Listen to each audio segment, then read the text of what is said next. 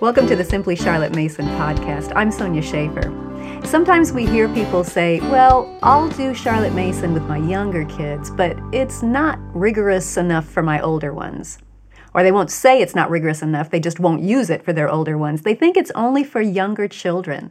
We want to address that question today. And joining me is Amber O'Neal Johnston. Good to have you back, Amber. Yes, thanks for letting me be here.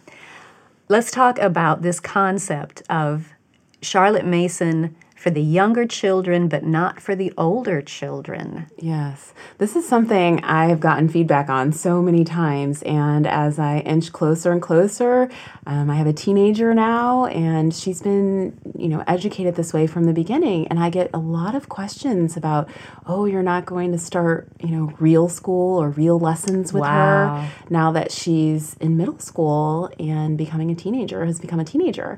And I think that there are a lot of myths surrounding um, the rigor or the intensity of a Charlotte Mason education. And that's, you know, something that I, I wish to talk to people about more. Yes. Now, those of us who have studied Charlotte Mason, it blows our minds what she required of the older students. Yes. So if you're studying it, you don't have that misconception. No. Um, I mean, she was asking them, I was just looking over some of the exam questions that they had for the 12 year olds. Yes. And it was, you know, draw a map of this particular area and describe it. Yeah. And um, it had exam questions in three different languages plus Latin. That would be the fourth language. And, and they weren't easy exam questions either. It was just astounding to me what the older children studied. I agree. And I think it's really telling that I mean, my children love exam week. And so, despite the um, kind of difficult nature of some of the questions, because it gives them an opportunity to show what they know Yes. rather than kind of gotcha on that one thing you don't remember. Exactly. You know, not giving you a chance to tell me all that you do know and remember. Um, I think there's just a sense of excitement that the students have to share. So it's not that exam week is easy and therefore this is great for little kids but not older students. No, in, in fact, there's nothing to hide behind. There's no multiple choice questions. There's nothing you can guess. Um, you are going to know and be able to share and tell, or or you wouldn't know. And you can't cram for it. No, you can't cram for it. No you way. can't study for it. Yeah. And so I think that if anything, this is more difficult than what most of us grew up with or what we're Mm-hmm. accustomed to. But um, I think that the demeanor of the students a, that are being educated uh, with Charlotte Mason's philosophy can sometimes lead us to believe that they aren't engaging in deep learning. Um, sometimes I look at it and say because they're happy. There's a level of peace um, as they go about their studies. They're typically engaged, highly engaged, a lot of discussions, beautiful writing, and That that's- doesn't look like my high school experience. no, and I think about myself, you know, it's like stacked up with all these AP classes, as many extracurricular Yeah. activities as you could possibly fit, mm-hmm. staying up all night, cramming and studying, trying to get as many things to fit into your day as possible. And I felt like a lot of like white knuckle moments. Yes. And you know, kind of nodding off and feeling exhausted, but that I had to do all the things all the time and do them really well. And so, if that's what we're looking for from our Charlotte Mason teens, we're not going to see that. Mm-hmm. And I think that sometimes that's what we're mistaking that that franticness, the mm. difficultness, the, sh- the difficulty, the stressfulness, and we are calling that rigor, and we'd like to see that in a Charlotte Mason education. And I have to sit back and think, do I really want to see that? And no, I don't. That's mm-hmm. not the life that I wish for my children, but that doesn't mean that they aren't engaging deeply. The students in my home, you know, my children, they're already reading material far beyond things that I engaged with even through college and able to discuss things. And because I did cram, I wasn't, I'm not able to discuss much of what I studied or learned. Well, what's interesting is when we're talking about stress and pressure and what that looks like, so many studies have been done that when the brain gets under stress, it tends to shut down Yes. rather than actually work the way it's supposed to. So, of course, yeah, we're not going to remember those things and be able to discuss them freely the difference between information and knowledge. Sure. Being able to work with knowledge is being able to work with that material with freedom. Yes. To condense it, to illustrate it, to rephrase it. And that's what we want for our children. So we really do need to take that pressure off. They're in a better place without the pressure because their brains are going to work Yes. more freely. And speaking of brains working freely, I think that that is part of what we see when we talk about kind of some of the delight in this type of uh, education. They are doing lots of different things with their brains. So they're not just going from one class to the next class to the next class, asking with us asking them to exhibit the same skills and Yeah. the same level of um, attention to the same type of material, like whether it be a lecture or just write and then go write and then go write some more. But they are singing folk songs and hymns and reciting poetry and Bible verses and creating art, studying art, listening to music. And those enrichments are an important part of the of their education. And so when you are doing math and you're giving your full attention to that and then you're singing a hymn and then you are studying a historical time period and historical fiction or a biography and then using watercolors and painting you know these are things that make your day flow and your week flow that may appear like oh they're not really working all that hard mm-hmm. but i think that we're working very effectively is what we're doing Yeah, working smart. yes Yeah, yes yeah. So one of the misconceptions that people, where they might get the misconception that CM is not rigorous, is from the low stress level. Let's put it that way that our children have, and then let's talk about those enrichments as well. I think sometimes when people who have not studied Charlotte Mason very deeply, when they think of CM, that's pretty much all they think about is the, enrichments. yes So, yes, we're still giving those to our children, so maybe they're just zeroing in on that aspect of it. And I think that could very well be, and, and perhaps that's fair because I know as a Charlotte Mason mom, when I'm with my other CM mom friends, we do spend a lot of our time talking about enrichments. That's what we share about on social media and we chat about and write about. And I think that a part of it is one, because they are delightful mm-hmm. and they bring a lot of joy to us as well as our children. But I also think it's because those are the things that are part of what make this education so different than what we all experienced. So we have a higher learning curve a lot of times with incorporating those things and spreading the feast, as we always like to talk about. And so we talk about the things that are getting a lot of our attention, but that doesn't mean that the core academic subjects that people consider to be traditional, more traditional, um, aren't being done. They absolutely are. And we just don't probably just don't talk we about don't much. about algebra. Exactly. You know, it's like that's a taken for granted almost. It's a given. yeah, Yes. in our heads, just because, as you said, the enrichments are new to us. Right. So that's what we tend to discuss more like, hey, which artist are you doing? And which composer are, are you happy with now? And, and things like that. That is what tends to bubble to the top. Yes, and I think there's a level of creativity around the enrichments Mm-hmm. too. So we are kind of swapping notes and wondering where have you heard this and how have you come to this and and so I think that um, I can see why some people may think that that's that's what they do. They run and frolic in creeks and and read poetry all day. Yeah, and um, if that's all we did, it would not be rigorous. No, it absolutely. Wouldn't. And so I think that um, that's why we're here talking about this today to kind of dispel that myth that we are doing so much more than that, and that for older students, if anything, um, Charlotte Charlotte Mason's um, kind of programs were very progressive. So each at each level, the child got exactly what they needed for where they were at that time, and it was such a good match, right? So you don't see the tension and the stress of like overreaching or the boredom of not being um, kind of fulfilled with I you know good ideas and and thoughts and things to interact with.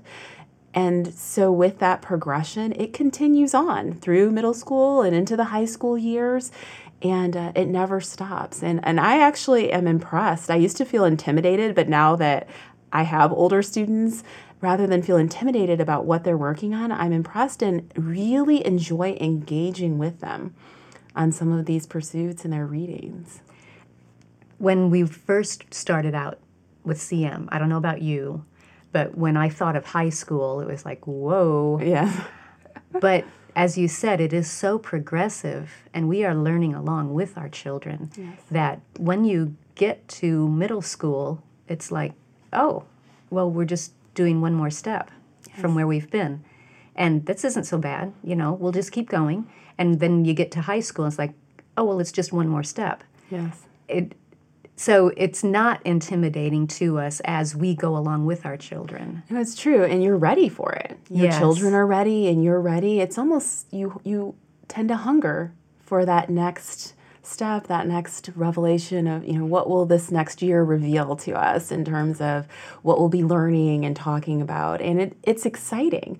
And I think you know there's a, a role in that too. I think that in our society we're not necessarily used to people speaking so enthusiastically about education and lessons. And mm-hmm. we do tend to be enthusiastic and excited about what we're learning. And that's a very positive thing but i think sometimes it can scare people.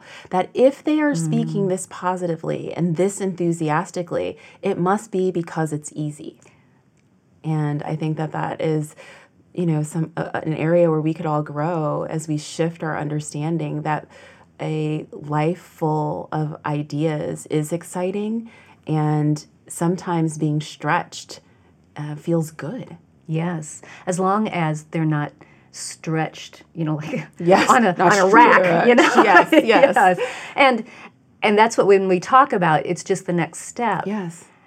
It can it can be misinterpreted that we're saying we're taking baby steps. Mm. And so we never get past this level, you know? Yes. So what we're calling high school really isn't that hard because we've just been taking these little baby steps. You see what I'm saying? Yes. Oh, yes. where when we talk about taking the next step um, it's it is as you said challenging and fulfilling at the same time because it is causing us to grow in so many different areas and and stretch Mm-hmm. as you said yeah And I think the proof is in the pudding too. So anyone that's been had, had the pleasure of being at a conference perhaps or somewhere where there's a gathering of Charlotte Mason teens, you can just sit back and watch and listen. And I think any fear that you may have will just kind of dissipate. And I know that happened to me early on. And I was at an event, and the teens had tables set up where they were sharing different things they were working on throughout the school year. And it was varied. Some of them were artistic pursuits, some of them had laptops open showing the businesses that they had created, and some had collections of things that they, you know, were pulling arrowheads and different things that they were collecting. And I was fascinated. I was fascinated by the varied degree of passions that the children had developed. I was fascinated by the degree of just how good everything was, you know? And I, I, I was thinking, my goodness, these are young people, but they are presenting with their passions and the things that they've studied deeply and have engaged with. They are presenting them like you would expect a professional uh, to to present um, in that way. So I think that that's that might be because they've been narrating for it could be, and it worked. But I think that was the single most um, that that let me relax. I felt like my sigh and my shoulders go down because I got a glimpse of the future, and I said, "Okay, I see where this is headed, and it looks so different than anything that that I've ever seen before." That there's a, it's understandable that there could be some fear, and perhaps that's another argument for community being able to walk this journey with other people in different stages so that we can kind of be there for each other to say it's okay and give you a glimpse of what's coming next.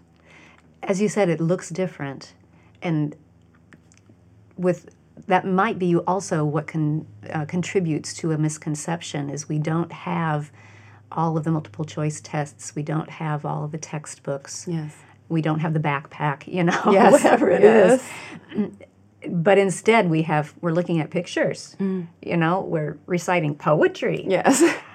So, talk a little bit about how we can encourage non Charlotte Mason people or those who are new to Charlotte Mason and and have this idea of well, that's okay for the little kids, but you know, how can aside from saying here, come sit in my home Sure. and listen to my older kid, we don't want to put our kids on the spot. Yeah, right. Yeah, That they never don't goes well. appreciate that at all. So, what are some ways that we ca- might be able to come alongside in community Mm-hmm. and encourage the younger moms, encourage the not as familiar with Charlotte Mason moms Mm-hmm.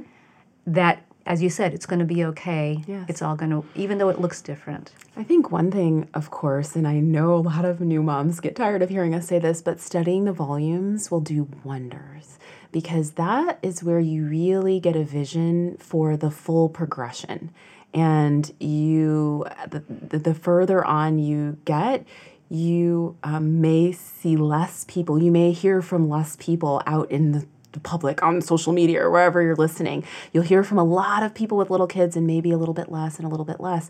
That doesn't necessarily mean they're not there, but I find that sometimes they have pulled back a little bit necessarily from from being out in the in the center and talking about all the time. But in the volumes, you can see just how these teens are spending their time and you see this progressive uh, um, independence. You, that's another thing. At younger years if some people feel like charlotte mason the mom is so intense that she's right there on every move.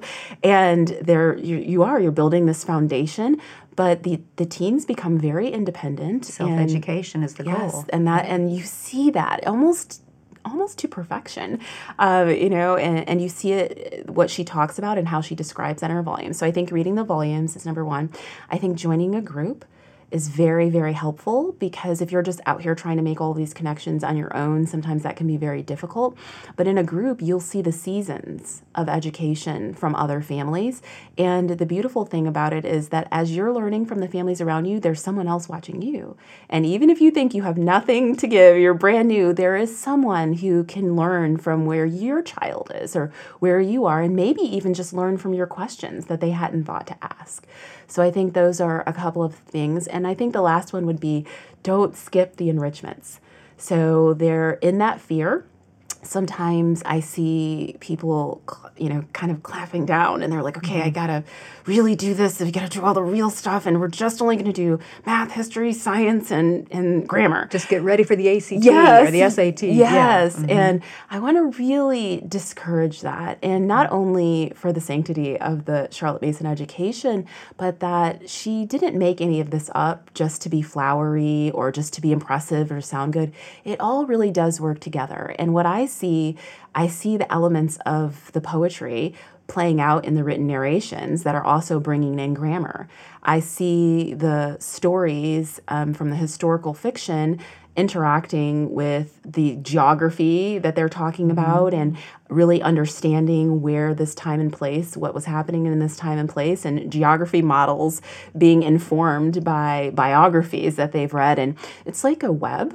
And so, as hard as it may be, because it is so different than what most of us had, I would encourage all moms to give every bit of it a try and just allow it your child to marinate. You might not see all this come together right away, but as they get older, you sit back and you listen to them and you read what they're writing and you're like, "Oh, this is it. Now I get it." Yes. Good word. Good word. Thank you. You're welcome. If you enjoyed this podcast, subscribe through iTunes, Google Play, or your favorite podcast app so you don't miss an episode.